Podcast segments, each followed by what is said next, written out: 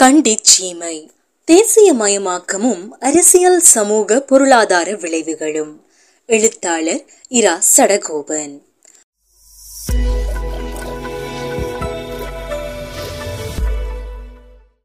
ஆயிரத்தி தொள்ளாயிரத்தி முப்பதுகளை தொடர்ந்து வந்த உலக பொருளாதார பெருமந்த காலத்தில் இருந்தே இந்திய வம்சாவளி தமிழர்கள் மீதும் மலையாளிகள் மீதும் இந்த நாட்டு பெரும்பான்மையின மக்கள் பெரும் துவேசத்தை கக்கி வந்தனர். ஐக்கிய தேசிய கட்சியை சேர்ந்த அதன் தலைவர் டி. எஸ். சேனாநாயக்க அப்போது நிதியமைச்சராக இருந்த J. R. Jayewardene S. W. R. D. Bandaranaike ஆகியோரதும் மற்றும் பலரதும் இனவாத போக்குகள் ஆயிரத்தி தொள்ளாயிரத்தி நாற்பத்தி எட்டில் பாராளுமன்றத்தில் இவர்களின் பிரஜா உரிமை பறிப்பு சட்டம் தொடர்பில் கொண்டுவரப்பட்ட பிரேரணை தொடர்பான விவாதத்தின் போது வெளிப்படையாக தெரிந்தன. அதன் பிறகு தொடர்ச்சியாக வந்த அரசாங்கங்களும் இந்த நாட்டில் இந்திய வம்சாவளி தமிழர்களை அறவே துடைத்தெறிந்து விட வேண்டும் என்று வெகுவாக முயற்சித்தன. இப்போக்கு ஆயிரத்தி தொள்ளாயிரத்தி எழுபதுகளை அடுத்து வந்த காலப்பகுதியில் மிக உச்சகட்டத்தை அடைந்திருந்தது. இலங்கை நாடு சோசலிச ஜனநாயக குடியரசு என்று நாமகரணம் சூட்டிக்கொண்டாலும் சோசலிச கொள்கைகள் அவர்களிடம் மருந்துக்கும் காணப்படவில்லை. இலங்கை கம்யூனிஸ்ட் கட்சியும் சமசமாஜ கட்சியும் இந்த அரசாங்கத்துடன் இணைந்திருந்த போதும் அவர்கள் முற்றிலும் சோசலிச விரோத தொழிலாளர் விரோத மக்கள் விரோத கொள்கைகளையே கடைபிடித்தனர் இத்தகைய இனவாத மக்கள் விரோத கொள்கைகள் என்பவற்றுடன் இணைந்துவிட்ட மோசமான பொருளாதார பிரச்சினை உணவுப் பொருட்களுக்கான தட்டுப்பாடு சிங்கள மக்களுக்கு மட்டும் காணி பகிர்ந்தளிக்கும் திட்டமாகியன காரணமாக மலையக தமிழ் மக்கள் வாழ்வதற்கான பாதுகாப்பை முற்றிலும் இழந்து விட்டதாக உணர்ந்தார்கள். தொழில் செய்த இடங்களில் இருந்து விரட்டி அடிக்கப்பட்டதால் தொழில் பாதுகாப்பும் இல்லாமல் போனது. அவர்களது சந்ததியினரது எதிர்காலமும் சூனியமாகவே தெரிந்தது. உலகில் அடிமை தொழில் அடிமை வியாபாரம் என்பன சுமார் ஒரு நூற்றாண்டிற்கு முன்பே ஒழித்து கட்டப்பட்டிருந்த போதும் அது ஒழியவில்லை என்றும் இப்போதும் உலவிக் கொண்டிருக்கிறது என்றும் அவர்கள் தங்கள் வாழ்க்கை அனுபவத்தை கொண்டு உணர்ந்தார்கள். முன்பு கருப்பின அடிமைகளுக்கு வாழ்வதைத் தவிர பிற உரிமைகள் அனைத்தும் மறுக்கப்பட்டிருந்தன. ஆனால் இவர்களுக்கோ வாழும் உரிமை கூட கொஞ்சம் கொஞ்சமாக மறுக்கப்பட்டு கொண்டிருந்தது. முன்பு திட்டமிட்டு பிரஜா உரிமைகளை பறித்தவர்கள் அவர்களை நாடற்றவர்களாக ஆக்கிவிட்டு அவர்களது வாழ்விடங்களையும் காணிகளையும் பிடுங்கி சிங்கள மக்களிடம் ஒப்படைத்தார்கள். இது மலையக மக்களை தமது பிள்ளைகளை கையில் தூக்கிக் கொண்டு நாலா திசைகளிலும் சிதறியோட வழி செய்தது. கம்பளைக்கு அண்மித்துள்ள புசல்லாவை என்ற இடத்தில் இருந்த டெல்டா சங்குவாரி தோட்டங்கள் இதற்கு நல்ல உதாரணங்கள். இது தொடர்பில் ஆய்வாளர் மு. சி. கந்தையா தனது சிதைக்கப்பட்ட மலையக தமிழர்கள் என்ற நூலில் பின்வருமாறு கருத்து தெரிவிக்கின்றார். பெருந்தோட்டங்கள் தேசியமயமாக்கப்பட்டன என்று கூறப்பட்ட போதும் நடைமுறையில் அவை சிங்களமயமாக்கப்பட்டன என்பதே யதார்த்தமாகும். தோட்டங்கள் அரசுடைமையாக்கப்பட்டமை தொலைநோக்கு திட்டத்தோடு மேற்கொள்ளப்படவில்லை.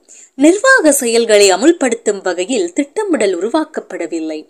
போதிய அனுபவத்தை கொண்ட நிர்வாகம் இல்லாதபடியால் தோட்டங்கள் பல்வேறு நெருக்கடிகளையும் இழப்புகளையும் சந்தித்தன. தோட்டங்களை நடத்த திறமையான நிர்வாகம் இல்லாதிருந்ததால் சுமார் பதினைந்து ஆண்டுகளில் ரூபா ஐயாயிரம் கோடி வருமானத்தை அரசாங்கம் இழக்க நேரிட்டது. அரசின் கீழ் இயங்கிய பெருந்தோட்ட கூட்டுத்தாபனம் பெருந்தோட்ட அபிவிருத்தி சபை போன்ற நிறுவனங்களில் அதிகார வரம்பு மீறலும் ஊழலும் மலிந்து விட்டிருந்ததால் அரசு கையகப்படுத்திய தோட்டங்கள் மீண்டும் ஆயிரத்தி தொள்ளாயிரத்தி தொன்னூற்றி இரண்டாம் ஆண்டு தனியார் கம்பெனிகளுக்கு குத்தகைக்கு விடப்பட்டது. ஆயிரத்தி தொள்ளாயிரத்தி எழுபத்தி எட்டாம் ஆண்டு உருவாக்கப்பட்ட தேசிய விவசாய பன்முகப்படுத்தல் குடியிருப்புகளுக்கான அதிகார சபை ஏறத்தாழ இருபத்தாறாயிரம் ஏக்கர் நிலம் விவசாயிகளுக்கு பகிர்ந்தளித்து அதில் பணப்பயிர்களை வளர்க்க ஊக்குவிக்கப்பட்டது. ஏக்கர் ஒன்றுக்கு ரூபாய் இருபத்தி ஐயாயிரம் பெறுமதியான மானியம் அரசால் வழங்கப்பட்டது. பன்னிரண்டு வருட முயற்சியின் பின்னரும் எதுவித முன்னேற்றமும் இந்த தோட்டங்களில் ஏற்படவில்லை. சிங்களவர்களின் வாழ்க்கை மேம்பாட்டிற்காக தோட்ட நிலங்கள் பங்கீடு செய்யப்படுகிறது என்று தெரிந்த பின்னரும் இந்நிலங்களை பராமரிக்க அரசு மானியம் வழங்கி ஊக்குவித்தது. உழைப்பவன் கையில் நிலங்கள் இருந்திருப்பின் அவனது உழைப்பால் நிலமும் மேம்பட்டிருக்கும் அவனும் மேம்பட்டிருப்பான். தோட்டங்களின் தேசியமயமாக்கத்தால் நிகழ்ந்த மற்றும் ஒரு அவலம் இது.